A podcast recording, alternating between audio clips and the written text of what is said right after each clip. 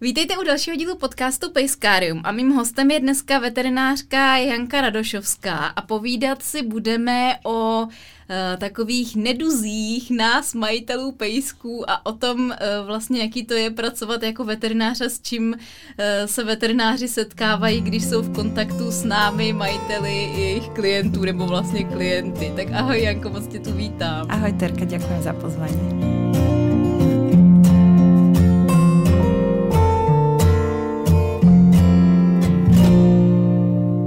A určitě uh, Janku znáte z profilu Elza Radí, který má na Instagramu. Teďka vydala i skvělou knížku, ke který se určitě dostaneme. Zrovna včera večer zase jsem tam listovala nějaký typy prostě na poslední chvíli. Stala se součástí mojí lékárničky úplně nepostradatelnou.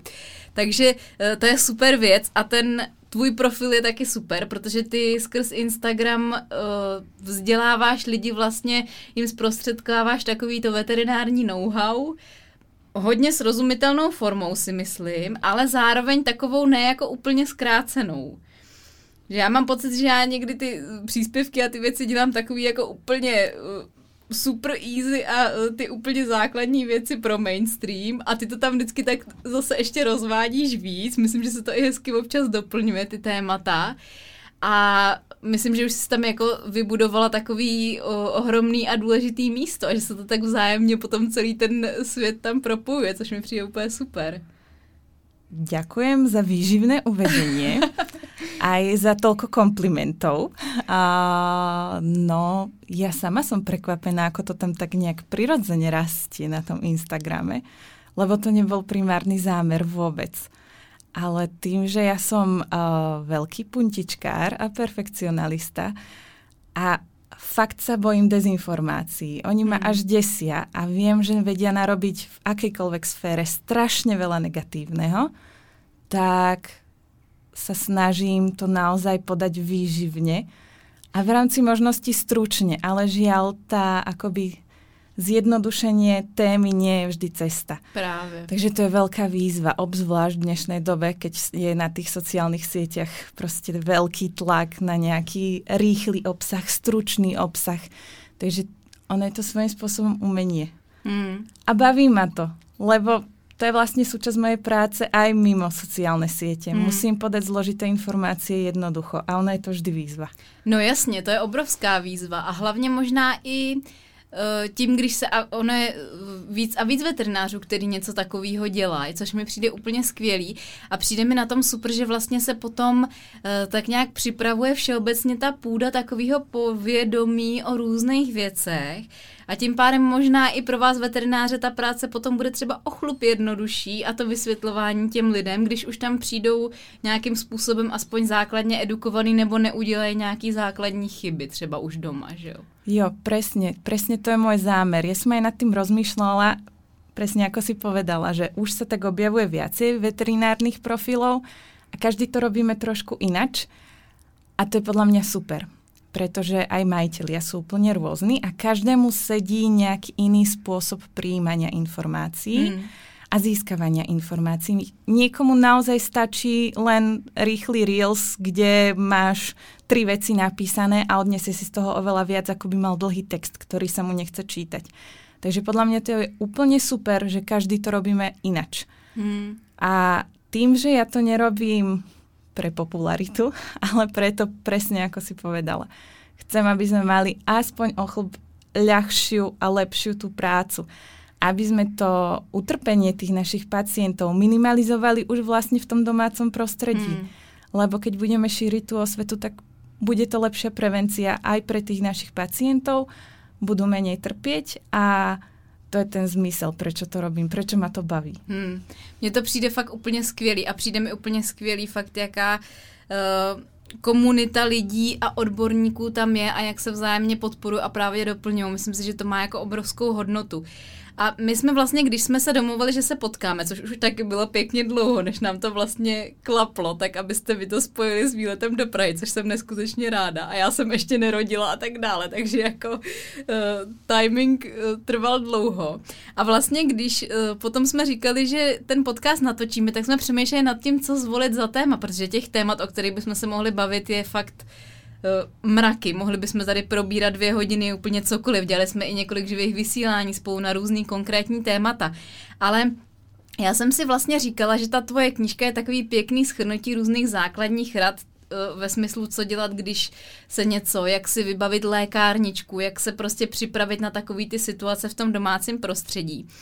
A říkala jsem si, že z pohledu toho veterináře by to bylo dobrý doplnit o takovou uh, sekci toho, co vlastně my majitelé psů z vašeho pohledu máme za nějaký neduhy, nebo co třeba máme tendence trošku uh, dělat špatně a vy to po nás musíte napravovat, nebo co máme tendence třeba nepochopit uh, tím, že nejsme odborníci, nejsme veterináři a uh, koukáme na ty věci všechny z pohledu majitele, z pohledu lajka a trošku zase probojit ten svět veterinářů a majitelů pejsků a mm, možná spousta těch věcí se bude vztahovat i na další zvířata eh, a věcí, se kterými eh, k vám chodíme, aby jsme se trošku nějak zase eh, líp třeba pochopili, co kdo jak může myslet, co může být problém a co naopak může přispět třeba k tomu, aby to bylo lepší a tak dále. A na začátek teda nutno ale podotknout, že to nebude žádný mm, jako pomlouvání majitelů psů nebo střílení do řad pejskařů a tak dále v tom špatném slova smyslu. Máme tam i pár pikanterií. Rozdělili jsme se to, nebo Janka to rozdělila na sekci e, takový zdravotní věci, co máme tendence eh, kazit možná, když e, s tím psem fungujeme. Potom takový ty veterinární, když už potom u toho veterináře jsme. A ta třetí sekce e, je nazvaná charakteristika nejhoršího klienta, tak to si necháme do bonusu. A tam budou asi takový ty nejčastější pikantery. Nicméně teda na začátek fakt uh, apel na to, že to není nic myšlený ve zlým, ale uh, spíš taková jako vysvětlení těch situací prostě, no. Áno, ja uh, tiež sa pridávam k tomuto, čo si povedala Terka. Naozaj sa nechcem nikoho dotknúť. Ja beriem, že uh, nikto nie je neomilný a že uh, nevedomosť je úplne bežná. Žiaľ, nevedomosť častokrát neospravedlňuje a aj preto je veľmi dôležité, že takýmto spôsobom, či už ty, alebo ja, alebo naši kolegovia z rôznych kinologických sfér, nazvime to takto, šíria tú osvetu. A najskôr, keď si mi oznámila návrh tejto témy, tak som si povedala, wow, super, je tam to prepojenie vlastne toho, čo robím. Potom som sa trošku tak zlakla, že presne, aby to niekto nezobral v zlom. Mm. A ono to záleží od toho, ako je človek naladený. No, jasne.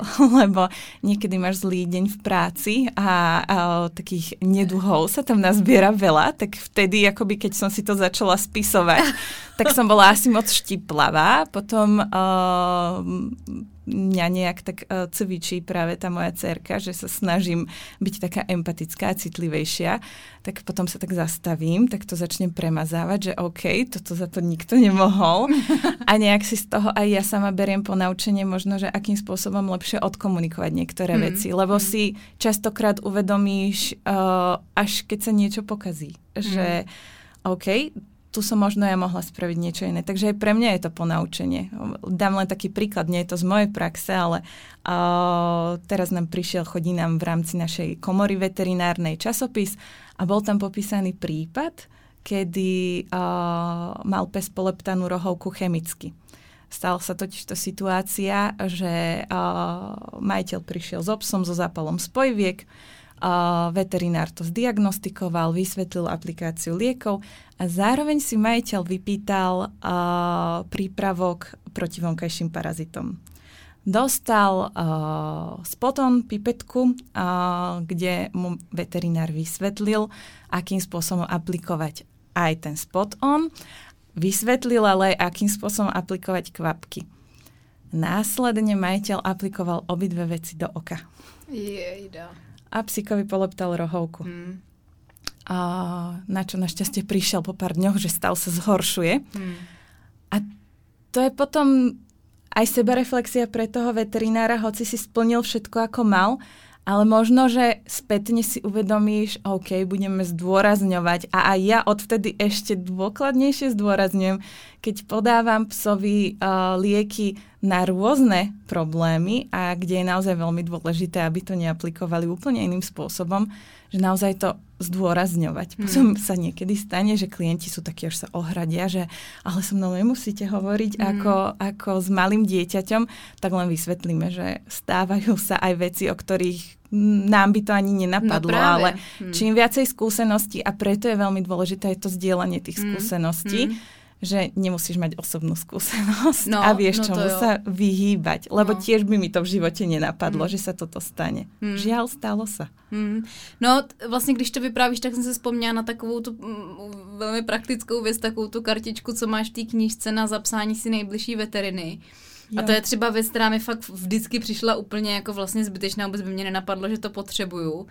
A potom, když jsem ve dvou případech uh, to řešila v tom spěchu a v těch nervech a hledala a tak dále, tak jsem si říkala, ty jo, tohle to jako fakt potřebuju, když někam jo. jedu daleko, anebo i když prostě jsem někde, kde neznám to okolí tolik, tak fakt tu veterinu mít uh, předem zjištěnou, protože to je úplně zásadní věc a vlastně by mě nenapadlo, jak to hrozně moc ovlivní celou tu situaci.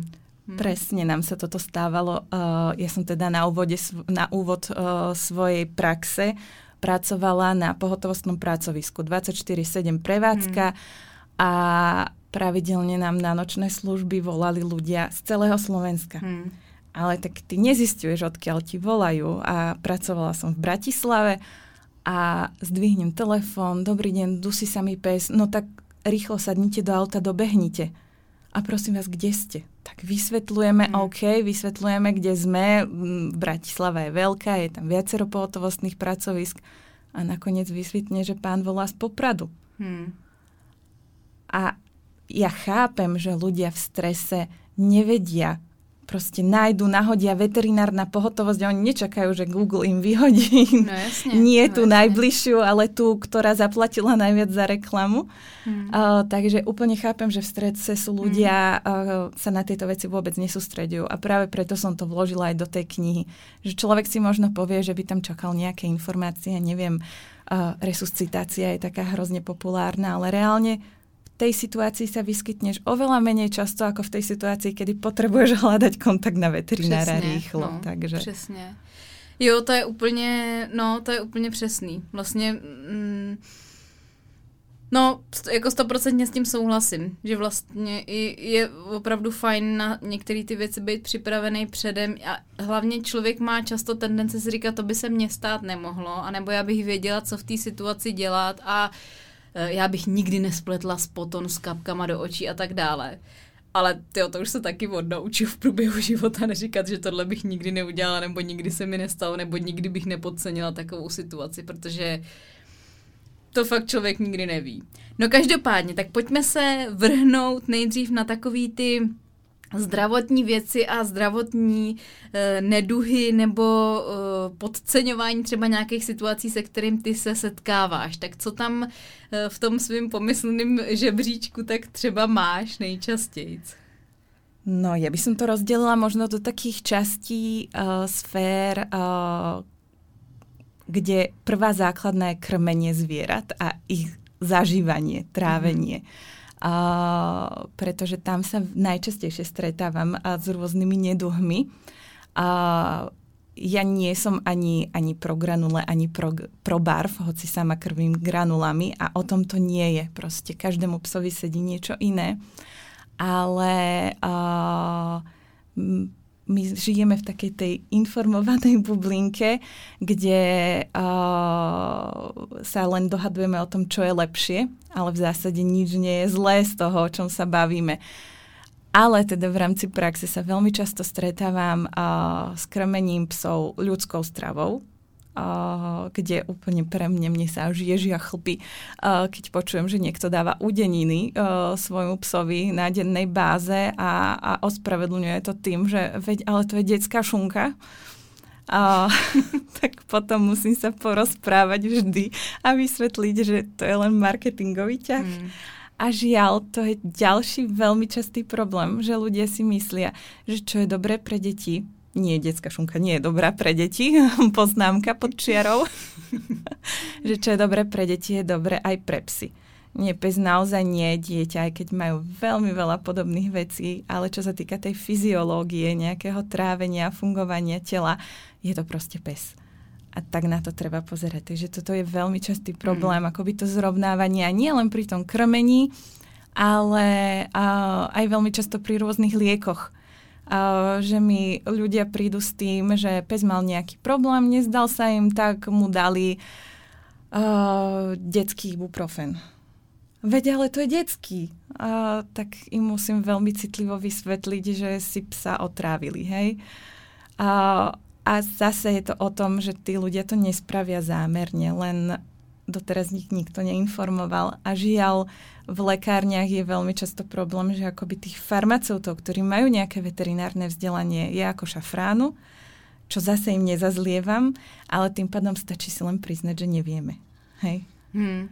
Takže, a to je taký e, To je veľmi, téma. veľmi často že? problém, mm. priznať si, že niečo nevieme. Mm. Takže uh, s tým krmením, uh, okrem toho, že krmia psov ako samých seba, že jedia z toho istého taniera to isté každý deň, tak veľmi často sa stretávam s tým, že uh, pes je vlastne celý život na ryške s meskom, ako to hovoria veľmi často moje klientky, najčastejšie sú to klientky. a vôbec si nejak neuvedomujú, že áno, tomu psovi naozaj chutí rýža s mesom, tak je to chutné, ale nejak si nespoja to, že to je úplne chudobné, dietné jedlo, strava, potrava pre toho psa, ktorá úplne postráda základné živiny, e, základné má, ale akoby tie stopové prvky a tam tie psy sú potom deficitné. A to žiaľ veľmi často, buď sú to také tie uh, sídliskové postelové psíky, alebo tie dvorové psíky, hej, uh, nejak z dedín, kde sa nechcem nikoho dotknúť, ale uh, pri tých na tom dvore si veľmi často neskoro ľudia všímajú ich zdravotné ťažkosti. Hmm. A zase pri tých postelových je to častokrát o tom takom nejakom rozmaznávaní. Hmm. Uh, že uh, ja nie som za nejaké autoritatívne vychovávanie, ale na druhú stranu uh, niekedy tí ľudia chodia tým psom za tými uh, chvostami a sledujú každý ich krok a teraz zle sa pozrie a už miesto toho, aby počkali na reakciu toho psa, že či nechceš hrať len preto, že akurát je teplo, alebo mm. ide, mm. vá, uh, ide hárať tá sučka napríklad, alebo v okolí sú háravé suky a majú psa, tak akoby hneď za každú cenu, och, on sa nenažral, tak teraz ideme šunčičku čerstvu kúpiť a, a klobasečku a slaninku a má záujem a pritom si neuvedomujú, že tým ešte viacej môžu uškodiť. Jedna vec je, že pes nemusí chcieť žrať preto, že ho akurát boli brucho z niečoho. A áno, to, ja som to teraz prednedávnom vysvetlovala vlastnému otcovi, že uh, náš ďalší pes mal tráviace ťažkosti, nechcela veľmi žrať, čo je úplne normálne. A tatino za každú cenu bol vystresovaný z toho, že nechce žrať, takže je kupoval od výmyslu sveta, čo na jednu stranu zožrala, ale na druhú stranu je to komplikovalo tej tráviace ťažkosti. Hmm. Takže uh, ja vždy sa snažím nájsť nejakú analógiu v ľudskom svete a hovorím, že predstav si, že teba by bolelo strašne brucho. Asi aj hladný, ale bolí ťa brucho. A ten hlad ťa dovedie k tomu, že hm, moc sa ti nechce najesť, ale ale OK, tak niečo chutné by si si dal, ja neviem, ísť do McDonaldu, alebo hej, tam tá vôňa ťa už tak naláka, mm. že OK, tak to by som si aj dal, aj keď veľmi nemám chuť, ale toto vyzerá strašne chutne, no ale tak McDonald ti nepomôže so zažívacími mm, ťažkosťami, takže sa dostaneš do začarovaného kruhu. A to je vlastne ďalšia vec, o, s ktorou sa veľmi často stretávam. To je taká tá ignorácia tých chronických tráviacich ťažkostí. Ono totiž kolikrát to bude až taková opičí láska možná, že už to je takový jo. až uh, jako moc. A ty chronický potíže, tak to, uh, to může být co třeba? Chronický potíže. Zvrácanie psa. Takéto, že ten pes zvracia raz za týždeň, niekedy dvakrát do mesiaca. Uh, zareaguje krásne na dietu alebo vyzvracia sa, potom sa normálne nažerie a tí ľudia to nejako nevnímajú, že to je nejaký problém. Uh, ja si myslím, že to trošku súvisí aj s tou minulosťou hej, v našich spoločnostiach na Slovensku aj v Česku. Ten pes bol predsa len proste na dvore, hádzali sa mu nejaké zvyšky od obeda a podobne. A to je pochopiteľné, že pes po takomto krmení zvracia. Uh, čo nie je normálne krmenie takéto, ale akoby uh, historicky je podľa mňa v našej spoločnosti brané, že no, tak pes občas zvracia. Žiaľ, pokiaľ pes je krmený tak, ako má byť, tak nie je normálne, ak občas zvracia. O, opäť zase analógia. Bolo by nám normálne, ak by sme raz za týždeň sa vyzvracali? Asi úplne nie. A nie je to ani príjemné, a nie je to ani zdravé pre ten tráviaci hmm. trakt. Takže taká tá ignorácia tých uh, takých jemných signálov toho tela, toho psa, že pozor, ja mám nejaký problém. Nemusí to byť závažný problém, ale ak ho budeme ignorovať, tak neskôr z toho môže byť závažný problém. Alebo hnačkovanie, takéto občasné hnačkovanie uh, psa dvakrát do týždňa, hej. A áno, ono sa to spraví samé častokrát, ale keď to trvá príliš dlho, tak to je veľký problém.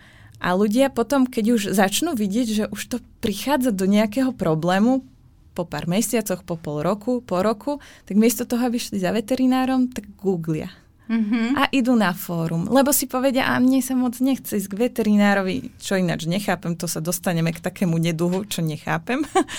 Ale mne sa nechce ísť veľmi k veterinárovi, tak idem poskúšať, idem vyskúšať. Na internet, idem vyskúšať u kamošov, idem vyskúšať do lekárne, do chov produktu, ale kým sa tí ľudia dostanú reálne k tomu veterinárovi, tak už je ten problém taký prehlbený, že my ani nevieme, čo bol na úvode, ten primárny problém. No jasne. A možno to bola len taká akože jemná hlúposť, ako je požieranie trávy. Hej? Alebo uh, len v manažmente krmenia toho psa mohol byť problém, že veľmi hltal napríklad. Alebo bol veľmi vystresovaný, lebo do domácnosti prišlo malé dieťa a bralo si viacej pozornosti.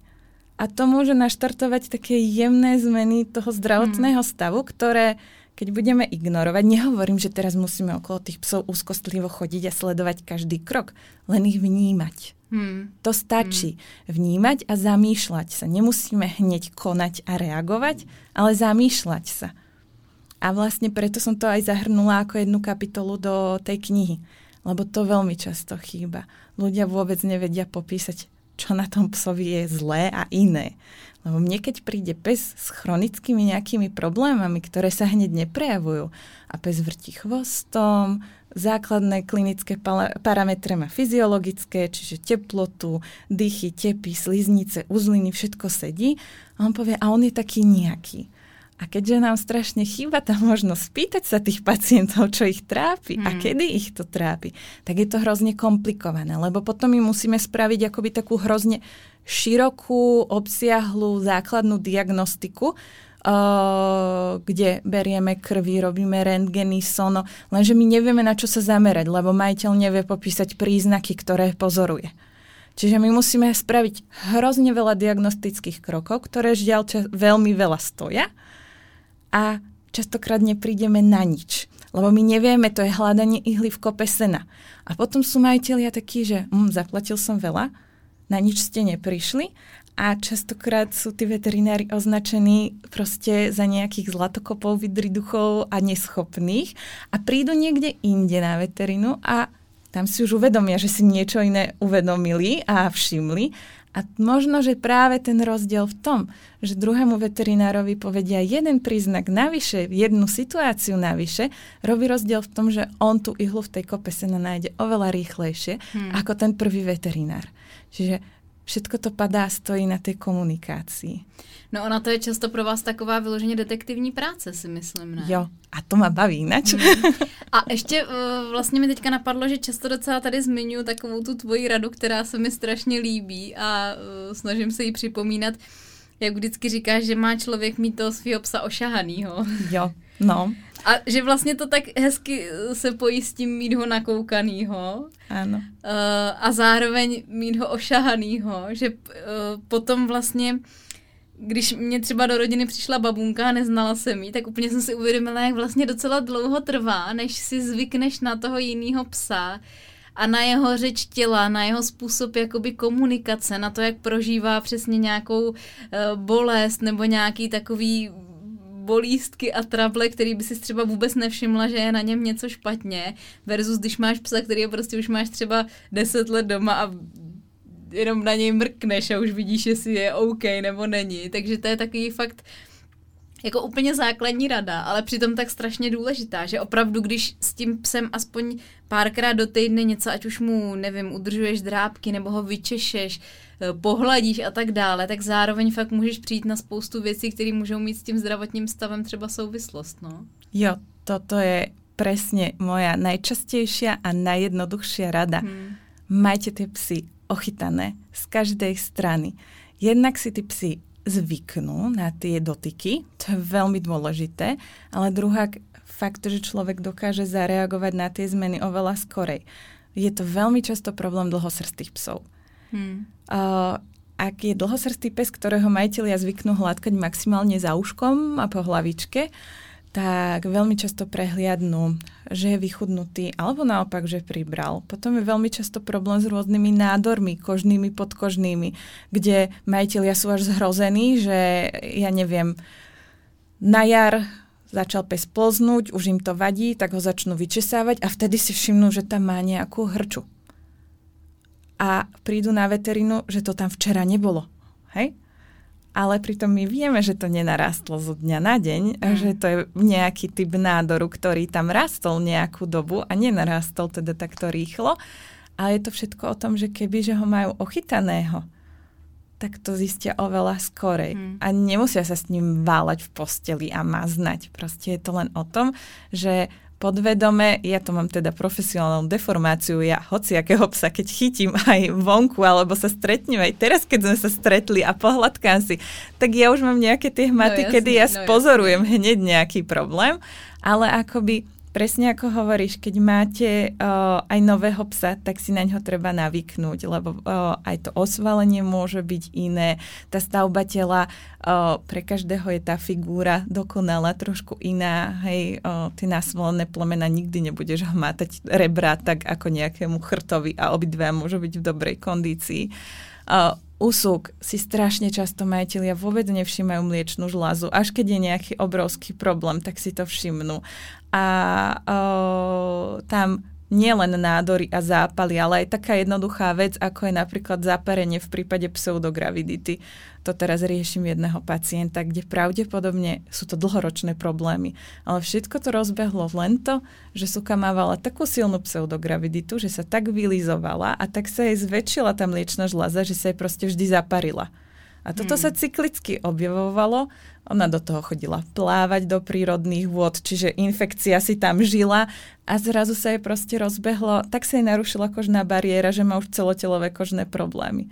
A pritom na začiatku to mohol byť len jeden jediný problém, ktorý kebyže si majiteľia uvedomia tej súvislosti, a možno, že si ani nemusia hneď dať všetko do súvislosti, ale spozornejú, že aha, ona sa viacej líže, a hneď vtedy to začnú riešiť s veterinárom, tak by nemusela mať proste niekoľkoročné uh, kožné problémy. Hmm. Hmm. Ty jsi zmínila to hledání rad na internetu, což vlastně se jako tak trochu i zároveň vylučuje s tím, že my dáváme ty rady přes internet, jo, do určitý míry.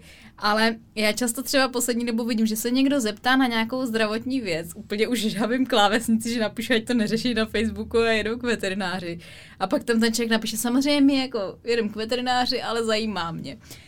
A mám pocit, že to tam spíš ty lidi píšou jenom tak proto, aby jako uh, nedostali potom sprdnuto v těch komentářích, že to neřeší s veterinářem, ale ve finále je stejně zajímá to jednoduchý instantní řešení, ideálně ve formě toho, že objednají nějakou tabletku, kapičku, něco a problém, problém bude vyřešený.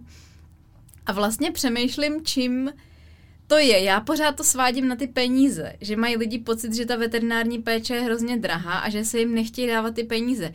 Ale pak si říkám, že to možná není úplně ten primární důvod, protože přece za uh, milion různých přípravků na všechno možný zaplatí mnohonásobně víc třeba ve finále.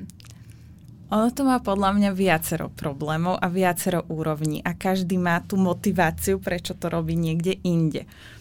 Určite je to aj finančná motivácia u niektorých, lebo v Čechách už máte celkom akože rozšírenú tú sieť uh, zdravotného poistenia pre psy. Žiaľ, u nás to ešte nie je také rozšírené čo tam potom robí samozrejme problémy. Duplom, ak máš skúsenosť, že nevieš, čo je psovi, prídeš k veterinárovi, spraví mu komplet všetko, stojí to v eurách 100 až 200 eur, psovi sa nezistilo nič, tak potom akoby strácaš dôveru. Ja úplne chápem tých ľudí, ale uh, každá minca má dve strany a ešte aj okraj, takže uh, takto na to treba nazerať. Takže finančné, finančná otázka je určite v tom. Ďalšia vec je presne hľadanie instantných jednoduchých riešení. Uh, aktuálne, ja som to spomínala aj u seba na profile, Uh, prípad uh, pacient, u ktorého sme úplne niečo iné riešili, ale majiteľ mi hovorí, že idú o týždeň na strihanie, obidvaja. Ja pozerám na strihanie, však sú ostrihaní. Mali fakt, obidvaja psi mali extrémne krátke chlpy. A že no to, aby im nebolo teplo.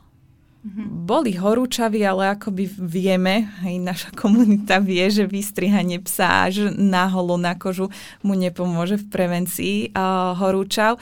Žiaľ, obidvaja psíkovia obezní, obidvaja psíkovia uh, kríženci nejakých brachycefalických plemien. Takže samozrejme, že tá tolerancia tých horúčav je oveľa nižšia tak uh, vravím klientovi, že teda oveľa lepšie by bolo, keby že zamaká na tom, aby pochudli a nejak akoby skôr ten režim v rámci dňa sa snaží uh, prispôsobiť horúčavam a ich zdravotným možnostiam a fyzickým možnostiam. A on sám mi na to povedal, no ale to ostrihanie je jednoduchšie. Mm. A to sa dostávame k tomu, že žijeme strašne rýchlu dobu, kde nikto nič nestíha. A ísť na tú veterínu, a posedieť si tam je niekedy práve to zdlhavé, čo sa ľuďom nechce. Preto radšej idú do lekárne, kde si možno vystoja nejakú radu, ale tam dostanú hneď nejakú odpoveď, bez toho, aby vynakládli nejakú akoby námahu.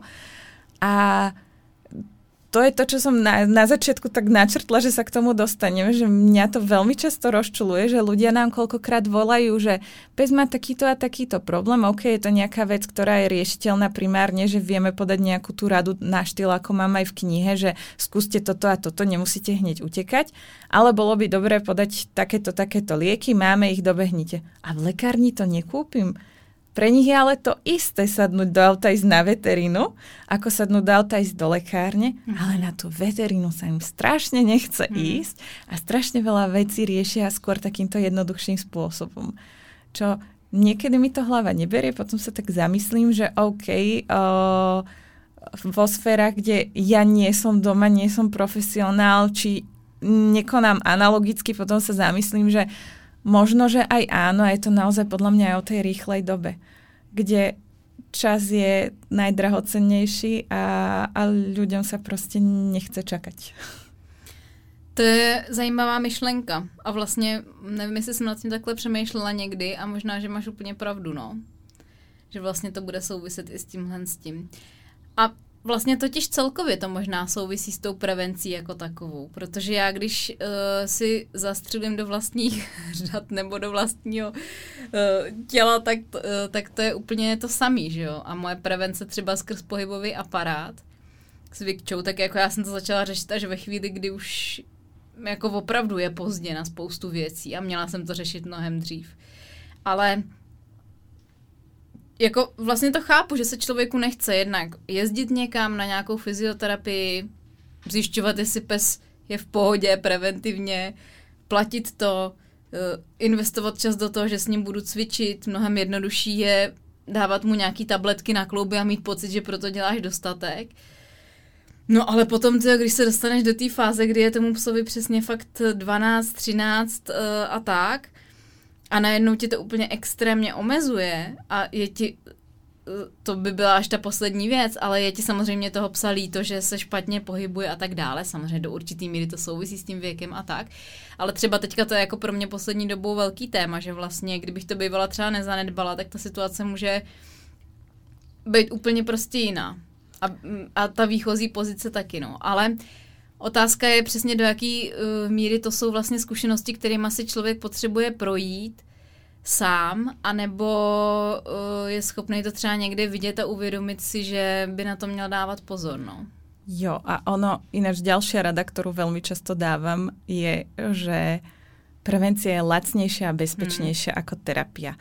Tým, že ľudia riešia vo veľkom financie a veľmi často tí uvedomelejší majiteľia riešia aj nejakú bezpečnosť uh, niektorých zákrokov, úkonov a stavov, tak toto je taká rada, že naozaj, keď sa na to sústredia, aj to je ako platenie poistky, hej? Hmm. To je investícia do budúcna pre prípad potreby. Takže uh, áno, prevencia je vždy lacnejšia. Ale na druhú stranu, uh, si treba aj uvedomiť to, že do akej miery sme ochotní, tak ako nás to stojí veľa času, tak nás to stojí aj veľa energie. Hmm. A niekedy to uh, ľudia, nechcem to hovoriť v zlom, ale preháňajú v tom zmysle, uh, že uh, na úkor svojej psychiky a na úkor seba samého. Hmm. Hej, Teraz s obsom musíme utekať, uh, musíme utekať na fyzio, uh, musíme zohnať uh, najkvalitnejšie meso,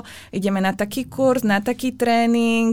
Behajú s obsom všade možne, psovi ešte kúpime uh, pláštenku, kúpime mu plávaciu vestu a na seba nemyslia. A viem, že aj v podcaste o prvej pomoci si to mala a mne sa tá informácia alebo tá myšlienka veľmi páči, v prvom rade myslíte na seba, lebo ak nebudete v poriadku vy, tak ani tomu psovi nepomôže, že s ním budete behať kade tade a budete myslieť na jeho prevenciu, pretože tá psychika vás je prepojená s psychikou toho psa. Mm, to a, je krásne, že to zmiňuješ. No? A to je také strašne kontraproduktívne niekedy, že uh, mám viacero takých klientov, kde hory doly by naozaj tá opičí láska, ale akoby s takým tým ohľadom, že naozaj je to pes, že vedia, že nie, že čo je dobré pre mňa je dobré pre psa, ale naozaj sa snažia to najlepšie pre toho psa. A ja vidím na tých ľuďoch ten strašný stres, ktorý zažívajú, lebo napríklad pri tej všetkej starostlivosti ten pes nechce žrať. A oni sa zosypú a ten pes možno nechce žrať len preto, že oni sú zosypaní. Takže treba myslieť na to, že tí psi sú s nami prepojení a v prvom rade myslíte ľudia na seba. Hmm. To je možná ještě takový úplně základní stavební kámen té prevence ano. vlastně tohle. Hm? Hej. A potom, eh, teďka ještě na začátku tohle týdne se zna natáčela s holkama o soužití staršího dítěte a psa. A taky jsme tam rozčísli trošku to téma vztah k dětem versus vztah ke psům a uh, takovou možná neúplně populární myšlenku, že možná některé uh, maminky řeší víc ty psy než ty děti, ať už z různých pohledů, i jako eh, výživy a vůbec jako celkově, že to je takový, myslím si, že docela velký téma, o kterém se ještě nemluví moc.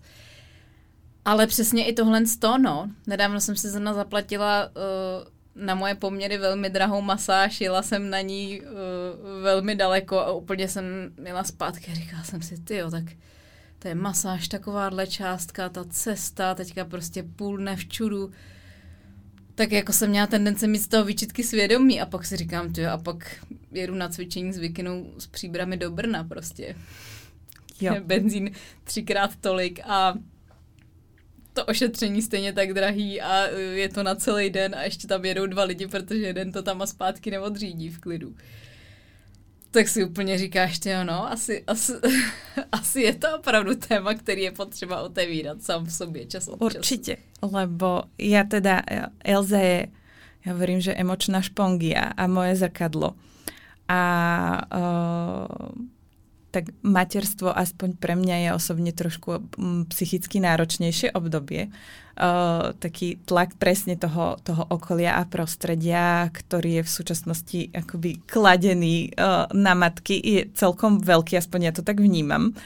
Uh, tým, že som puntičkár, tak akoby sama na seba kladiem dosť veľký tlak. A Elza mi to vždy odrazí a vtedy pochopím, ona neznesie nejakú, uh, nejaký môj zlý psychický stav. Takže to je úplne pre mňa stopka. Keď vidím, že ona je na tom zle, tak prvo musím poriešiť seba.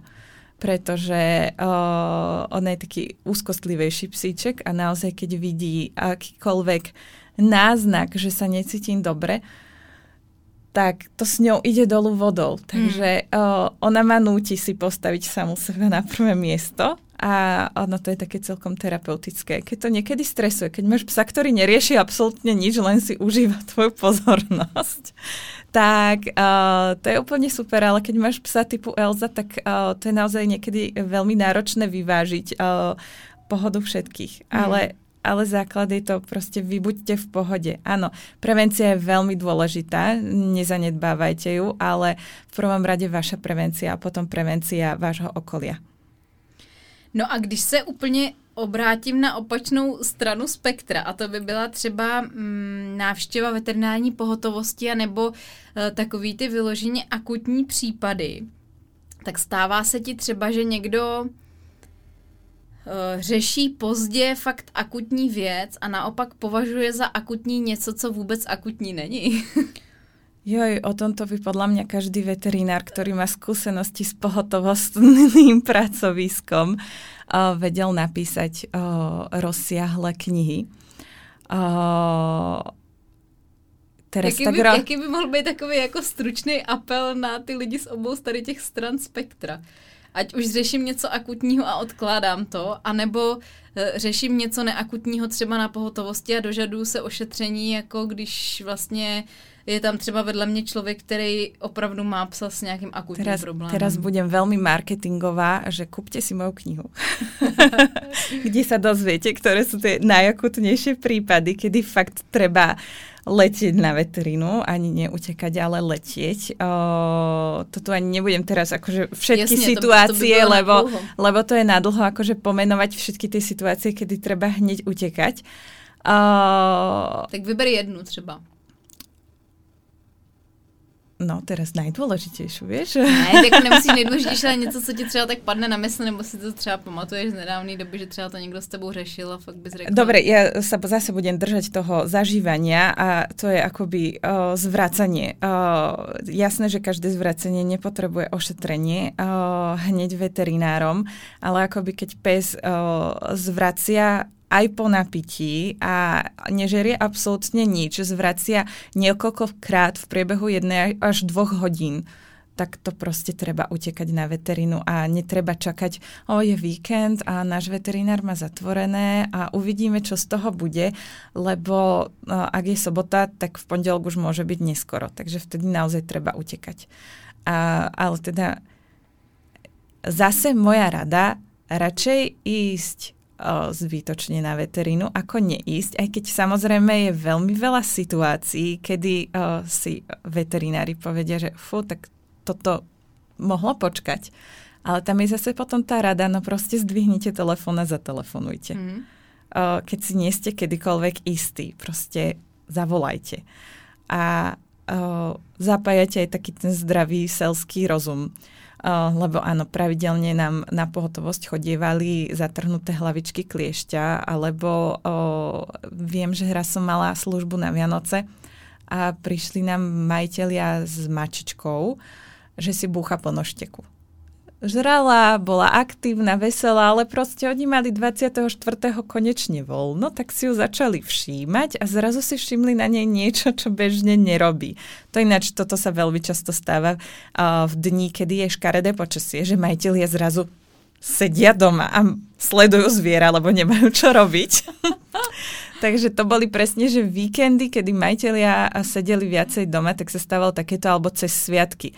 Presne chodili také tie uh, absolútne neakútne, zvláštne prípady, kedy uh, majiteľia len zrazu si všimli, že ich zviera má také bežné prejavy, ale oni o nich nevedeli. Takže uh, hej, zatrhnuté hlavičky kliešťa a zalomené pazúriky sú veľmi často uh, dôvod pre vyhľadanie pohotovosti, ale, ale také to nesprávne. Hmm, hmm. No, to s těma klíšťatama je takový asi typický, no. A on si člověk myslí, že to je sranda, jako že, že se to třeba neděje, že to jenom někdo přehání, ale už jsem to slyšela od XY veterinářů. Nevravím, no. keď je situácia, vyberala som kliešťa z jazyka. OK, to sú akože nepríjemné prípady, ktoré uh, na toho psa vplývajú, uh, nemusí chcieť žrať, je z toho nervózny, to úplne beriem, ale zatrhnutá hlavička kliešťa, vždy tým ľuďom vysvetlím, že to je ako trieska. Chápem, že ho to bolí, je to nepríjemné, ale vydrží to do rána. Hmm. Uh, ja sa vždy snažím nejak riadiť akoby bolesťou psa Lebo tým, že tí psi nám nevedia povedať, čo ich presne trápi, tak to je tiež veľmi dôležité vedieť odpozorovať príznaky bolesti psa. A to sa dostaneme k tomu, ako si vravela, že keď má človek dlho nejakého psa, už ho pozná, vie ho prečítať všetky jeho signály. A keď zrazu máš nového psa, tak ten má úplne iné signály a trošku iné dokáže prejavovať tú bolesť, takže uh, obzvlášť keď si vezmem tvoje dve, hej, bulici všeobecne prejavujú úplne ináč bolesť ale uh, akoby uh, strašne veľa ľudí čaká, že pes začne kňučať, keď ho niečo mhm. bolí. Mm-hmm. Uh, a tak aj veľmi často také tie chronické ortopedické bolesti, artróza a podobne a že a veď jeho to neboli. A hovorím, to súdite na základe čoho? Veď nekňučí. Hovorím, ale veď nechce chodiť, odmieta chodiť, strnulo stojí, nevie sa postaviť. To sú prejavy bolestivosti. Takže uh, ako náhle vidíte uh, nejakú tú uh, na, existujú stupnice bolestivosti. Toto sa dá vygoogliť, ináč na to mám už dlhšie naplánovaný nejaký mm. príspevok. Ale akoby vedieť odpozorovať, kedy je fakt na tom svojom psovi, že toto je už prúser a treba ísť. Ale to, je, to chce len čas. Hej koľkokrát na jeden pes, keď nežerie, tak je to len, že sa zle vyspal a druhý pes, keď nežerie, tak je to už fakt veľký prúser. Takže mm. o, to je zase o tom mať ich okokaných a ochytaných, mm. ako hovorím. Mm. No ono taky u těch pohotovostí já tam vnímám obrovský problém i z toho pohledu, že si tak vlastně jako celospolečensky trošku utváříme to prostředí kolem toho a to, jak, je, jak budou dostupné a kolik jich bude, protože pakliže že to budeme třeba zneužívat nebo uh, jako užívat špatným způsobem, nebo tam nějak bude víc kolem toho takových nepochopení a trablí, tak mám pocit, nevím, jak je to třeba na Slovensku ta situace, ale vím, že v Praze a v Čechách celkově těch pohotovostí fakt spíš ubejvá a že je to jako obrovský problém, protože samozřejmě uh, dokážu si to představit z té eh, druhé strany barikády, že musí být šíleně náročný to zařídit jako logisticky, eh, personálně a tak dále, že to fakt není žádný met. Já sama bych prostě nechtěla dělat pohotovost, vím, že nevím, to je úplně přiblblý srovnání, ale když jsem dělala v Mekáči a dělala jsem noční, tak to pro mě prostě bylo úplně šílený. Eh, nedokážu si představit, jaký to musí být pro veterináře, který ještě musí fungovat, řešit zapeklitý věci rychle, uh, třídit ty lidi podle toho, jak kdo je akutní, řešit ty jejich majitele, který jsou v tom stresu a tak dále. Ale mm, že prostě je potom i problém s tím, s tou dostupností té péče jako takový, no. Je totiž to aktuálně velmi taká o, diskutovaná téma v našej no. sfére veterinárov, tým, že sú zneužívané tie pohotovosti, ale ono to je aj o tom finančnom ohodnotení, čo som začala len Uh, každý má na to asi trošku iný názor, ale proste, keď je dostatočne vysoko, vysoký pohotovostný príplatok, tak akoby tí veterinári sú ochotní uh, riešiť tú pohotovosť, len proste potom je strašne veľa majiteľov, ktorí nie sú ochotní platiť a prídu na pohotovosť mm. bez akejkoľvek hotovosti alebo mm. uh, bez nejakého kapitálu a dožadujú sa ošetrenia. Uh, ale akoby my sme stále len službami, nie sme zdravotná starostlivosť, že by sme dal, mali dané no, niečo no, jasně, od štátu. No.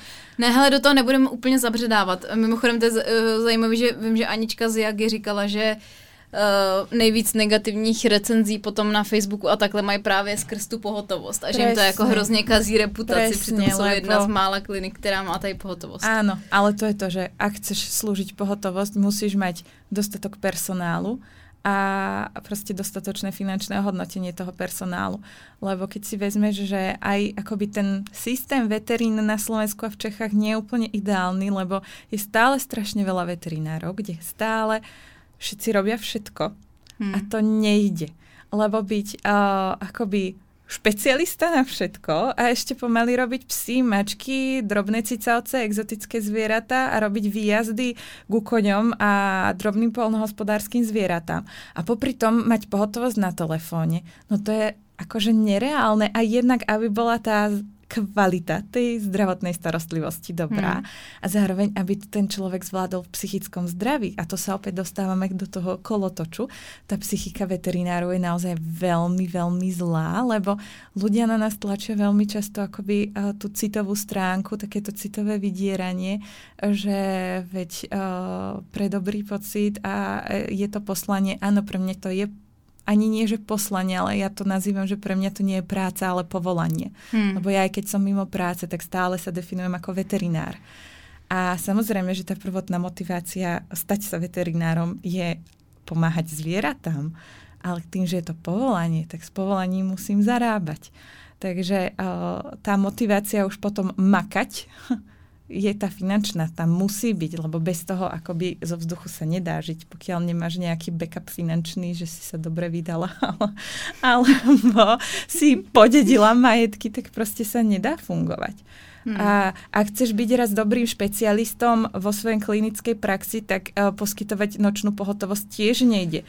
Preto to mám rada, keď sú fakt, že špecializované pracoviska a uh, tá spolupráca kebyže je na nejakej inej úrovni. Ale to je zase už taká tá vec, kde sa dostávame, už trošku strieľam do vlastných uh, radov, kde by bolo úplne mega super a ja dúfam, že nástupom trošku mladšej generácie veterinárov sa k tomu dostaneme, že začneme viacej spolupracovať nie každý si hrabať na svojom piesočku, hmm. ale že si uvedomíme, že ten je dobrý na to, ten je dobrý na to a uh, v kľude nech akože ja oceňujem každého, kto je ochotný ťahať uh, pohotovosti. Aj u nás v Trnave už akoby z troch pohotovostí funguje v skutočnosti len jedna. Ale, a som im za to vďačná. Ale neviem, čo budeme robiť ako krajské mesto, keď nám zrušia aj túto. Hmm. Potom budú všetci chodiť do Bratislavy a to je už zase o tej dojazdnej vzdialenosti, že my sme v Bratislave slúžili v tom čase, keď som tam bola asi tri pohotovosti a k nám chodili s torziou žalúdka aj 100 kilometrov vzdialení ľudia, lebo nemali kam ísť. Hmm. A to je už prúser, lebo akože 100 kilometrov a dojazdnosť pri torzii, tak je jasné, že ten pes to neprežije.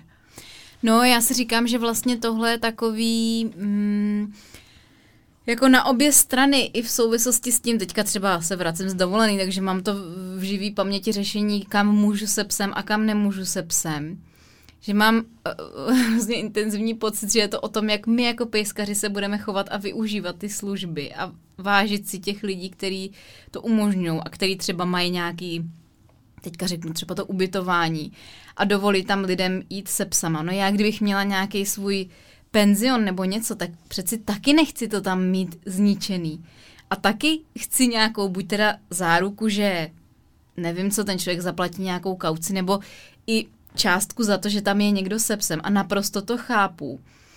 Ale zároveň přece jako pejskař to nebudu vnímat tak, že když už si tady platím dvě stovky uh, za noc za psa, tak prostě nechám po sobě příšerný bordel a nebudu po něm sbírat bobky a tak, když to by potom jako vedlo jenom tam, že by takových míst bylo čím dál tím míň a pak si všichni budeme stěžovat, že je jich málo, jako přijde mi to podobná paralela, no. To tak je... jenom, tak možná prostě jako vysílám do éteru si fakt tohle to uvědomit, když ty služby využíváme a trošku to uh, dělat jako s pokorou, protože si myslím, že občas s tím máme problém a myslím tím i sebe samozřejmě to je presne to, a to sa dostávame zase akoby k takému celospoločenskému problému. Uh, o nedostatku ja hovorím, že základom zdravých ľudských vzťahov je empatia. Hmm. A presne ako hovoríš, pokora. Lebo keď... Uh, ja som si to akorát minule všimla, úplne teraz odbočím od veteriny, ale bola som na pošte a mali tam nejaký problém. Hľadali dlho nejakú zásielku, ani ju nenašli a na, proste ľudia sa tam zrazu nakopili a čakali pol hodinu až 3 štvrte hodinu. A keď sa vyriešil ten problém, začalo to zase odsýpať a začali tam vyrývať do tých uh, zamestnankyň tej pošty, že či je toto normálne, to je nasťažnosť, potom sa tam začali ľudia hádať, jedna pani tam začala uh, tomu pánovi, čo sa stiažoval, uh, nadávať, uh, že nech to nerieši, že oni za to nemôžu. A to ja úplne vidím, že keď má niekto skúsenosť s prácou v službách a s ľuďmi, je oveľa empatickejší a súcitnejší, než ľudia, ktorí s tým skúsenosť nemajú. Hmm. A toto zase musím povedať, uh, zase odbočím naspäť do veteriny. práca v Bratislave v hlavnom meste versus práca v menšom meste, aj keď len 50 kilometrov od Bratislavy u nás v Trnave, tá empatia tých ľudí a pokora tých ľudí v menšom meste oveľa vyššia. Ako čo sú schopní ľudia vo veľkom meste, kde mám podľa mňa takú oni majú asi sklon k nejakej anonimite, že mm-hmm. vlastne môžu si dovoliť všetko, lebo je to tak veľké mesto, že sa v tej mase schovajú a to je presne ako internetové diskusie. Tam sa schováš, stratíš, povieš si čokoľvek a potom sa stratíš. V malom meste tam ťa každý pozná, takže si úplne nedovolíš všetko, lebo mm. aj toho veterinára každý pozná. Mm. Takže uh, akoby tá vzájomná empatia a citlivosť v tom vzájomnom vzťahu je oveľa vyššia. A, a aj akoby si oveľa viacej vážia. Mám pocit, že tú prácu toho veterinára v tých menších komunitách, než v tých veľkých tých veľkých je to strašne anonymné a to mne osobne napríklad veľmi prekáža. Taká tá anonymita tých vzťahov. Hmm. No to si i člověk rychle odvykne, teda když to teďka můžu pozorovat z toho pohledu, že jsem se odstěhovala před nějakou dobou z té Prahy, tak uh, mi to vlastně velké město dělá čím dál tím větší problém, teďka mm-hmm. právě i z tohohle z toho důvodu. No, pojďme ještě k úplně uh, takovým jako prozajčějším starostem, bych řekla, který tady ještě máme v těch neduhách uh, majitelů z toho zdravotního hlediska, co lidi mají tendenci dělat. A to je házení míčků a házení takový do úmoru. Já tady snažím to spat úplně všude, kde to jde a jsem hrozně ráda, že jsi tam napsala jako jeden z bodů. Protože mám pocit, že to uh, veterináři téměř nezmiňují. A strašně často se mě člověk ptá, proč teda vlastně je to špatný, nebo proč to třeba tak hrotíme, nebo proč to tak často u nás na těch eh, kanálech zmiňujeme a tak, tak jak to vidíš ty z pohledu uh, toho veterináře. A třeba měla jsi tendence to řešit jako i dřív, nebo, nebo se nad tím zamýšlíš až poslední dobou? Priznám sa, že uh, čím sa snažím byť uvedomelejším majiteľom psa, aj keď psi máme odjak živa, tak akoby tým som vnímavejšia na, aj na tie, tento typ problémov, lebo uh, samozrejme, že nie každý veterinár je aj uvedomelý majiteľom psa, pretože je strašne veľa neveterinárnych kinologických vecí, čo toto je presne na tej hranici tých akoby kinologicko-trenerských vecí a tých mm-hmm. veterinárnych ale je veľmi dôležité a za toto som ja veľmi vďačná Instagramu, že akoby aj ja sama si rozširujem obzory v týchto problematikách, lebo presne toto je vec, ktorú by si úplne každý veterinár hneď neuvedomil. A akorát včera sme sa prechádzali po stromovke a manžel mi hovorí, že pozri sa, ty majú tú hádzaciu palicu. Hovorím, hm, to je super.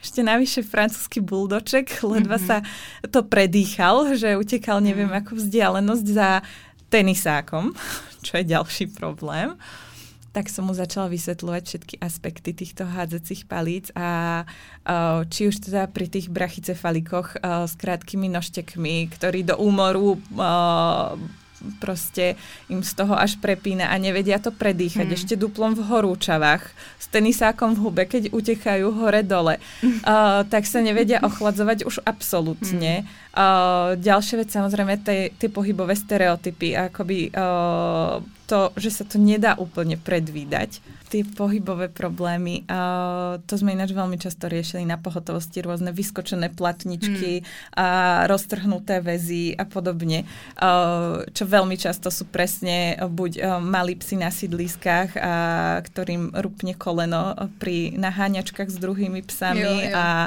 a hádzaní míčkov a takéto problémy a presne v lete zase prehriate psy, ktoré do úmoru, ono je to super, ono to unaví toho psa, ale akoby za akú cenu. Uh, ja to niekedy považujem za trošku analógiu, ako keď uh, dieťaťu pustíš uh, na, na YouTube nejakú rozprávku, videa, alebo pustíš mu telku Áno, ono je potom vypnuté a je to úplne super, ale za akú cenu? Hej? Takže to je presne ako keď borderke hádžeš do úmoru o, míček a o, máš ju unavenú, ale je proste prepnutá, lebo zbadá míček a nevie robiť nič iné a nevie sa na nič iné sústrediť. Že, a nemáte absolútne žiadnu úroveň vzájomnej komunikácie. A to je veľký problém aj vo veterine. Že tí hmm. ľudia nevedia vzájomne uh, čítať tú komunikáciu toho psa, tú reč toho psa. To je zase vec, ktorú sa snažím strašne zdôrazňovať, aby sa ľudia v úvodzovkách tú psiu reč naučili, lebo je to veľmi uľahčujúce a veľmi dôležité. keď nevedia čítať tie signály svojich psov, tak to robí strašné problémy. Jedna vec je, že nevedia včas zareagovať na akékoľvek zmeny zdravotného stavu. To sa zase dostávame k tomu, o čom sme sa mm. už rozprávali. Ale ďalšia vec je to, že uh, akoby aj to správanie na veteríne oni nevedia správne odhadnúť. Že pes je vystresovaný a oni si myslia, že pes sa teší, alebo oni sa sami boja svojho psa, to je ďalšia kapitola, hej, keď mi dojdú majiteľia so psom a poviem, že chyťte si ho, oni sa ho proste boja. Toto sa im síce častejšie stáva s mačkami, kde len položia prepravku na stôl a, si to. a dajú ruky za chrbát a, a proste ja, že tak ju vyberte, oni, oni, ona nás poškriabe, ona nás pohryzie a ja, že a ja mám čo robiť mňa tie ruky živia. Ja keď nebudem mať svoje ruky, tak ja čo budem robiť? Pekne, krásne si ju vyberte. Ale mala som už koľkokrát aj psov, ktorí prišli len na obyčajnú vakcináciu. A proste ja som povedala, že ja ho nezavakcinujem. Lebo je to nebezpečné. Áno, môžeme sa snažiť o to, že ja tam teraz zúrivého agresívneho psa, ktorý je agresívny len za to, že sa bojí, že ho prilahneme traja, nejakým spôsobom mu dáme náhubok a potom ho nejakým spôsobom navakcinujeme. Ale za akú cenu? akoby toto nie je účelom prevencie.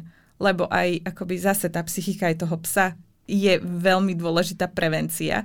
A toto som napríklad veľmi vďačná opäť Instagramu a akoby ja som sa vždy snažila uh, empaticky pristupovať k tým svojim pacientom, ale ten rozmer toho ošetrenia so súhlasom, ktorý ty aj z Radechov a všetci šírite, to je úplne mega, lebo napríklad u nás to vôbec nie je také rozšírené. U nás je svetlá výnimka Stano Farkaš mm-hmm. z Nových zámkov. Jo, jo. Ja som vďačná, že Nové zámky sú len hodinu cesty od nás. lebo ja keď som sa snažila nájsť niekoho v našom okolí bližšie, kto by bol ochotný takýmto spôsobom pracovať s našimi pacientami, tak som nenašla. Mm. A uh, ono je super, že už aj etický tréning a takéto veci sa dostávajú do popredia, ale predsa len tá manipulácia je trošku o niečom inom. Ale úplne najzákladnejšie je proste mať ochytaného toho psa, aby bol na, naučený na tú manipuláciu, na to chytenie. Nemusíš hneď vedieť odobrať krv no, psovi no, bez držania, ale už len keď mm. bude naučený na to, že ho máš takýmto spôsobom chytiť a on bude chápať, že to je úplne v pohode, fixácia, tak je to paráda. Ale proste tí ľudia prídu so psom, ktorý v živote nebol chytený za chvost, za nohy, prídu na veterínu, nevedia ho chytiť, je vystresovaný, nevedia prečítať, že on nie je agresívny, pretože je zlý, ale pretože sa bojí. Potom tam začnú rôzne mm, výchovné metódy, s ktorými ani nepomôžu nejakým spôsobom a už je to kontraproduktívne. Takže ja koľkokrát aj poviem, že viete čo, rozložíme si radšej tie úkony, a tie diagnostické postupy, obzvlášť pokiaľ nejde o nejaký akutný problém, nech radšej má lepšiu skúsenosť, než aby sme tu teraz tlačili a snažili sa proste za každú cenu uh, vyťažiť z minima maximum. Lebo to potom, akože, čo z toho máme? Máme jednu diagnózu a máme vystresovaného psa, ktorý po celý zvyšok svojho, svojho života už na veterínu nevstúpi bez toho, aby zavrčal. Hmm.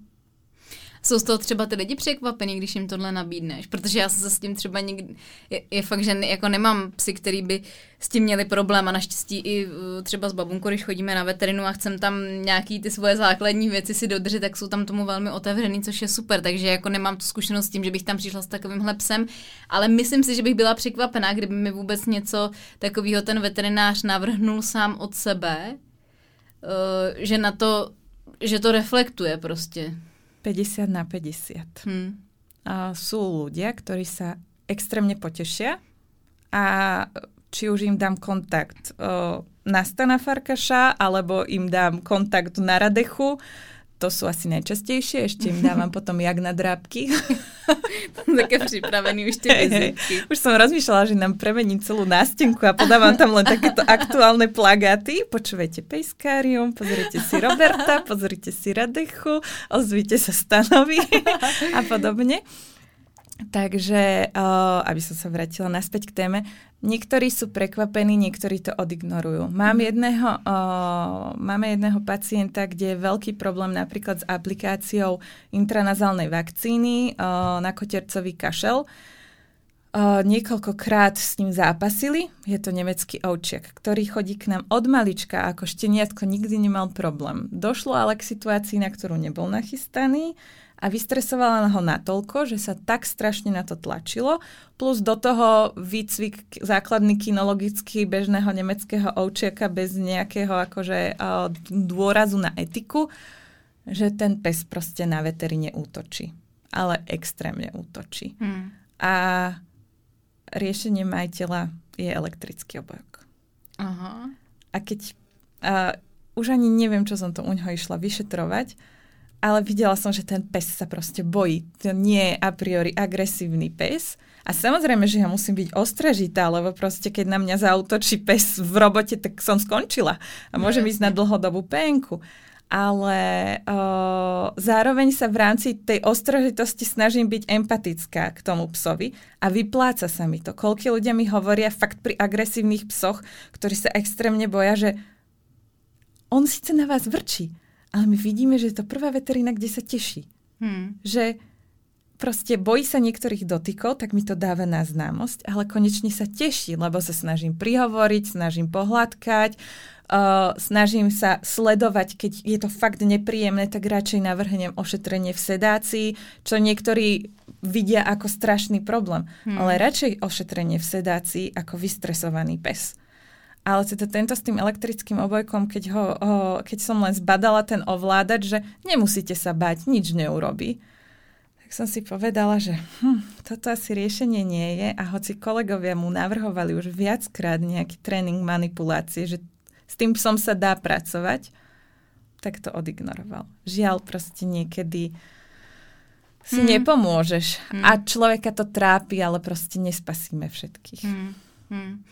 A co třeba setkáváš se s nějakýma neduhama ve smyslu, že by někdo uh, klepal na dveře, když je tam napsáno, že nemá klepat, nebo takovýhle věci, taková klasika, co asi znají lidi, uh, ktorí dělají normálně v humánním lékařství. Jo, no my máme napríklad ambulanciu tak riešenú, že tam máme také posuvné okienko, cez ktoré vie vydať lieky alebo krmivo sestrička, uh, akoby taká recepcia, ale je prepojená s ambulanciou. A teraz ako máme horko, tak my máme len jednu klimatizačnú jednotku a tá je v ambulancii. Takže keď chceme vychladiť aj čakaren, tak to okienko máme otvorené tak ľudia nám pravidelne akoby nakúkajú cez to okienko, tak to niekedy šéf tak akože a, demonstratívne s tým posunným okienkom, že čo chcete s tou hlavou, nejakú gilotínu, alebo čo však vydržte. Takže uh, hej, nakúkajú veľmi radi, keď uh, už to klopanie našťastie nie je také časté, ale o, teda hm, vždy sa smejeme, že čakárňová angína alebo teda čakárňový kašel. Aha. Keď náhodou vojde niekto do čakárne a je prázdna a nemusia prísť v čase termínu svojho, ale prídu aj keď len 5 minút, my si len začneme buchnutie dverí a hovoríme, že dokoľko minút sa rozkašle ten človek. ja chápem tých ľudí, prečo to robia, Sama som v strese, keď prídem do čakárne. V čakárni nikto nie je. Nepočujem z, spoza dverí žiadne zvuky, takže neviem, či vnímajú, či tam majú človeka, ktorý vyjde. Tak potom rozmýšľa človek, že budú o mne vedieť, nebudú o mne vedieť a podobne. Ale verte, že veterinári, aj keď nemáte presný termín, si čakáreň kontrolujú. Našťastie už existuje moderné technológie, čiže nejaká tá kamerka do čakárne. My to síce nemáme, ale my vieme, keď nás niekto v čakárni čaká. Takže kašľať naozaj nemusíte. tak to, to mě třeba jako nenapadlo, že toto, že to bude takovýhle evergreen, ale jako uh, chápu, no. No, kašľanie v čakárni je... Uh, našťastie nástupom covidu sa to trošku akože eliminovalo, toto kašľanie. Už si to nie každý dovolí, hej. Potom sa niekedy akože začnú telefonovať, hej, takže tak dajú vedieť, ale však to je normálne, mne to nejako neprekáža, ale s tým kašlom je to naozaj vtipné. Čo naozaj nemám rada, je skákanie do dverí so slovami ja len. Ja som prišiel len. Niekedy máš v čakárni 10 ľudí a všetci na teba skočia, že ja len. Vtedy poviem, všetci ste tu ja len, tak si sadnite a idem vás postupne vybaviť, lebo to je naozaj akoby... Mm, veterinári si v práci nevalajú šunky, naozaj tam pracujú a snažia sa spraviť z minima maximum, ale v rámci nejakých fyziologických možností. A ja viem, že keď ste prišli len po lieky a podobne, tak to chcete mať rýchlo vybavené, ale proste rádajte s tým, že idete na veterínu, kde sa vybavujú pacienti a ja sa zase vždy snažím akoby vcítiť do tých, čo sú vnútri. Že keď si predstavím, že ja by som bola uh, so svojím psom alebo dieťaťom uh, v nejakej ambulancii, bojím sa o jeho život a teraz tam niekto stále skáče do dverí, že ale veď ja som prišiel len s týmto neviem, pre mňa je to asi to isté, ako keď zastavím na prechode, že si predstavím, že na tom prechode som mohla stať ja, alebo moja dcéra, alebo niekto z mojich blízkych a poteším sa, keď mi niekto zastaví. Tak to je presne o tom istom. Pozrieť mm-hmm. sa na situáciu z tej druhej strany. Ja viem, že ste prišli len po lieky a máte naštartované auto a dieťa v aute. To všetko situácie, ale nie stať vo dverách, lebo niekedy mi všetci stoja vo dverách. Ja niekedy prídem do práce, ja tým, že malú dávam na varovku, keď idem do práce, niekedy je ťažší ten odchod, tak ja prichádzam prichádzam tak na knap, že už býva niekedy veľa ľudí v čakárni. Koľkokrát ja otvorím dvere a narazím do všetkých ľudí. Ja neviem, či už máme dať ako v autobuse, vieš, že je to vyhradená zóna, že tu prosím nestojte, lebo oni sa postavia proste rovno do dverí. No, tak to je také akoby uh, zase to základy slušného správania v čakárni. Hmm. A ještě uh, jedna věc je takový různý očurávání. Já třeba úplně opravdu jsem, a to, to ta veterina vůbec jako není moje, nemám, nejsem tam nějak osobně angažovaná, ale když jdu eh, na tu veterinu, kam chodím s Vikčou a tam vidím, že člověk vchází do té veteriny, jsou tam takový tři schůdky a zábradlí a nechávají tam psy očurávat to zábradlí a ty schody. Jako já, ne, já jsem nikdy neměla psa samce, takže nevím, ale předpokládám, že se to dá nějak ošéfovat. A přijde mi úplně jako si říkám, proč prostě? Proč tam nechávat toho psa čůrat? Aby tam eh, byl odporný, opravdu ochcaný vchod, opadaná omítka a všechno tohle přijde mi to jako úplně zbytečný a že to je zase jenom o nějaký jako empatii a uh, úctě jako k majetku někoho jiného, nebo jak bych to řekla, jo. Tak jestli se s tímhle třeba setkáváš. Akože to očurávanie exteriéru, to je vec, ktorou podľa mňa majiteľia veterín rátajú. My to riešime tým, že proste každý večer sa oblieva celý vchod. My máme taký podchod, tak to proste celé vždy vystriekame, vyumývame. Uh, viem, že na jednej klinike u nás v Trnave majú normálne okachličkovaný roh hmm. a ešte to je, tuším, ešte aj označené, že toaleta pre psy. OK, fajn, proste je to fyziologická potreba. Mm-hmm. Uh, čo mňa neskutočne dožiera, je očurávanie rohov vnútri, v interiéri. Akože my máme tak ešte za dverami skrinku s krmivami. To už ani nespočítam na prstoch vlastných rúk, koľkokrát som znútra musela vytierať ten moč. Lebo ten pes vošiel, postavili sa do dverí samozrejme a hneď označkoval prvý roh, ktorý zbadal.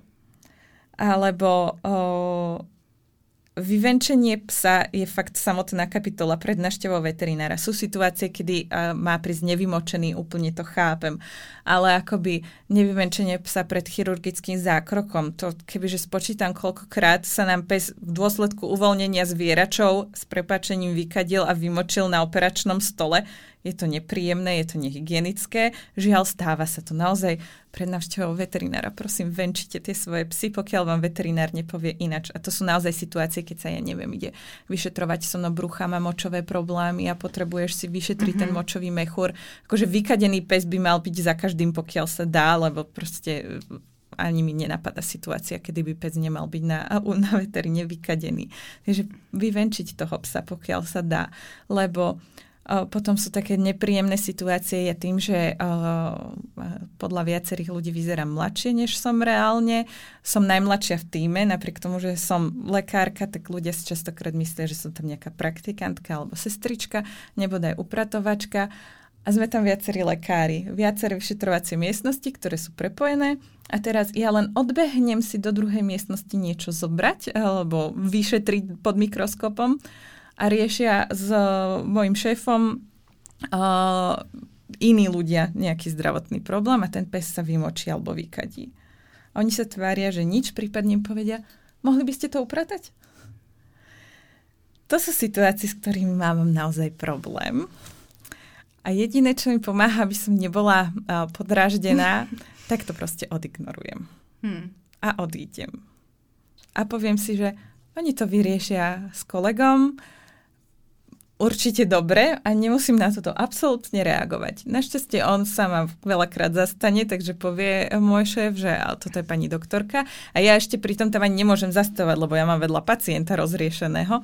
Ale teda to sú také veci, že ja by som sa asi, ja neviem, podkopala pod zem, kebyže sa mi pes uh, vymočí, vykadí. Aj keď sa to stane, my s tým rátame, akože však sú to zvieratá, hej. To je ako keď sa nám ľudia ospravedlňujú za chl- hmm. plznúceho psa na veteríne, tak im vždy poviem, čo si myslíte, však sme na veteríne, my sme na chlpy zvyknutí. Aj na to, že sa pes vymočí, vykadí. To v... označkovanie je pre mňa presne niečo iné. Ale mm-hmm. tiež nie som majiteľkou psa samca, vždy sme mali len suky, ale po, tak ako sledujem uh, zase nejaké profily uh, na Instagrame, viem, že to ide nejako ošefovať. Hlavne, keď vidíš, že pes očucháva roh, tak si ho stiahneš napríklad. Hmm. Ale takéto akože to vykadenie zase beriem, stane sa. Ale akoby primárne sa snažím upratať ja po svojom no, psovi. No, jasne, no. Aj keď my to vždy upracujeme, lebo samozrejme máme dezinfekčné prostriedky, máme tie rukavice, upratovacie prostriedky na to. Ale zase tá pokora Hmm. Tá pokora tých ľudí, že oni prídu a myslia si, že proste sú pánmi všetkého, to mi neskutočne vadí. Hmm. Lebo potom s tebou zaobchádzajú ako s, ob- s odpadom. A o, ja sa snažím vždy pristupovať ku každému slušne, ale v rámci nejakej akoby aj rešpektu vzájomného. Hmm.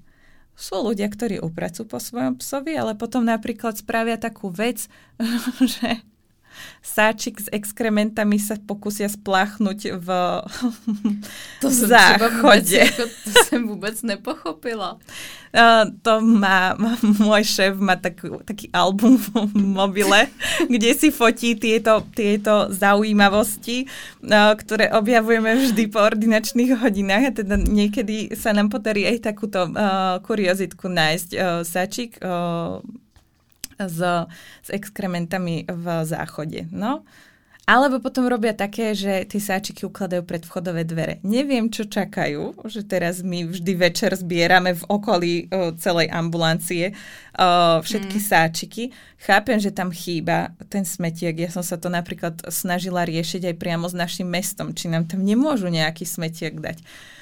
O, vyjadrenie nášho mesta bolo, že o, keďže sú tie exkrementy... O, výsledkom našej podnikateľskej činnosti, tak si to máme riešiť sami. Jo, tak ja rozmýšľam, že keď sídlíme na ulici, kde chodia ľudia normálne venčiť psy, tak ako môžu byť psie exkrementy výsledkom našej podnikateľskej činnosti? No ale zase, taká tá elementárna slušnosť, tak stane sa, je to úplne normálne, ale tak ten sáčik si potom vezmem. No jasně, i když teda teďka přemýšlím, kolik já jsem si jich takhle někam odložila s tím, že jsem třeba šla někam, kde nebyl koš a potom jsem na ně zapomněla. Jo? To je ještě další, to je ještě další level. Ale uh, jako rozumím, no, že to je asi minimum případů. No dobře, budeme se blížit ke konci té základní části. Já myslím, že takový ty jako zásadní věci, co jsme si uh, řekli, že chcem říct, jsme asi na nic zásadního nezapomněli. Eh, každopádně ještě úplně jako poslední jsem si říkala, že bychom zmínili to sezení zvířat na stoličkách pro lidi. to mě třeba docela eh, zajímá i v rámci městské hromadné dopravy. Moje máma má tendence tohle to dělat, protože prostě má malýho psa, který mu není dobře na zemi a tak eh, si ho chce brát do náruče a nebo má tendence nedávat mu náhubek v hromadné dopravě. A já to prostě úplně nenávidím, protože říkám, musím se trošku jako vcítit do těch lidí, kteří ty psy nemají rádi a nepřejou si to, nebo já nevím, mají nějakou alergii a tak dále. Uh, tak setkáváte se s tím i v té ordinaci, že by vlastně jako by měli mít nějaký výsostný eh, právo, výsostnou stoličku a tak dále, ty psy třeba? Velmi často, velmi často a ešte ľudia si tak jak uložia, my máme stoličky posunné, nemáme tam lavicu, máme klasické prostě také plastové stoličky, ľudia si presúvajú tie stoličky, nejak si ešte psíka položia oproti sebe, maznajú sa s ním a keď ich zavoláme, tak to tak nechajú a odídu. A teda áno, proste tá hygiena toho, že samozrejme, že priestory veterín sú prispôsobené, aby boli ľahko umývateľné, dezinfikovateľné, sú pravidelne dezinfikované, čistené. Ale akoby zase to je o tej základnej slušnosti, že pes nepotrebuje sedieť na stoličke. Aj keď je váš pes na to zvyknutý, čakáreň je malá, stoličky sú 4 a to, že sú prázdne, neznamená, že si tam teraz hupsne každý pacient. Asi by bola označená tá stolička. Takže uh, no, nedávajte svoje zvieratá, prosím vás, za každú cenu vyskočiť na každú stoličku a, a lavičku, ktorú nájdete. Je to super, ak je to v parku, ak to váš pes zvládne, ale na veteríne v čakárni to už som normálne rozmýšľala opäť, že nejak akože spíšem ako post, že základy slušného správania v čakárni, lebo mm. veľmi častý problém je napríklad na voľno pustený pes v čakárni. No a si říkám nějaký obtěžování třeba koček a takhle, že jo? Mm-hmm. To by mě třeba jako majitele kočky fakt štvalo, kdybych měla kočku, co se bojí psů a někdo tam pouštěl to obsah. Ono to, to často presne, vidím. ono to nie je vždy akoby uh, kapacitne možné na každej veterine. Mm. Jasné, že v ideálnom svete by si mala zvlášť o, čakáreň pre psy, zvlášť pre mačky, ešte rozdeliť to infekčná časť, neinfekčná časť, mm, to by mm, bolo no, dokonalé, no, ale kto by zaplatil také priestory. Ale zase o tej empatii, slušnosti a o, myslieť, že nie sme jediní. A ono je super, že je ten pa- váš pes. To je zase o tom, že vodítko nie je hamba. Je super, že váš pes je slušný, a neurobí nič, ale treba myslieť, že zvieratá na veterini sú vystresované a správajú sa úplne inač, ako by sa správali v parku. A ten level stresu je už u nich tak strašne vysoký, že stačí veľmi málo a je to rozbuška. Nám sa raz stalo, že tam prišli so šteniatkami na očkovanie, čipovanie malých v prepravke a zároveň tam bola o, veľmi reaktívna suka, ktorá a nebola asi veľmi pod kontrolou a štenia zahryzla.